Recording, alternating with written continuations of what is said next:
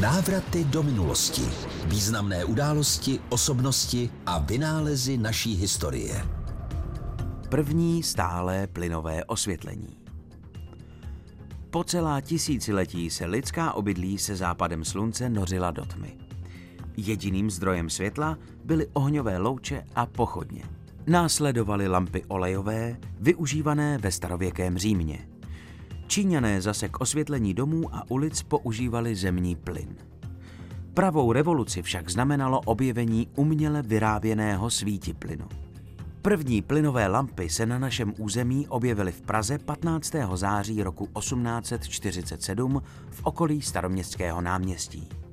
Spuštění provázel velký zájem veřejnosti. Časopis Květy o nasvícené části koňského trhu napsal, že obzvláště pěkný dojem budilo. Konstrukce jednotlivých lamp se často lišila a jejich design často vytvářeli přední architekti své doby. Lampy se zpočátku zažíhaly zapalovačem umístěným na tyči.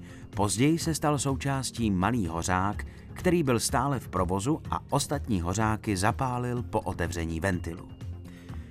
Počátkem 20.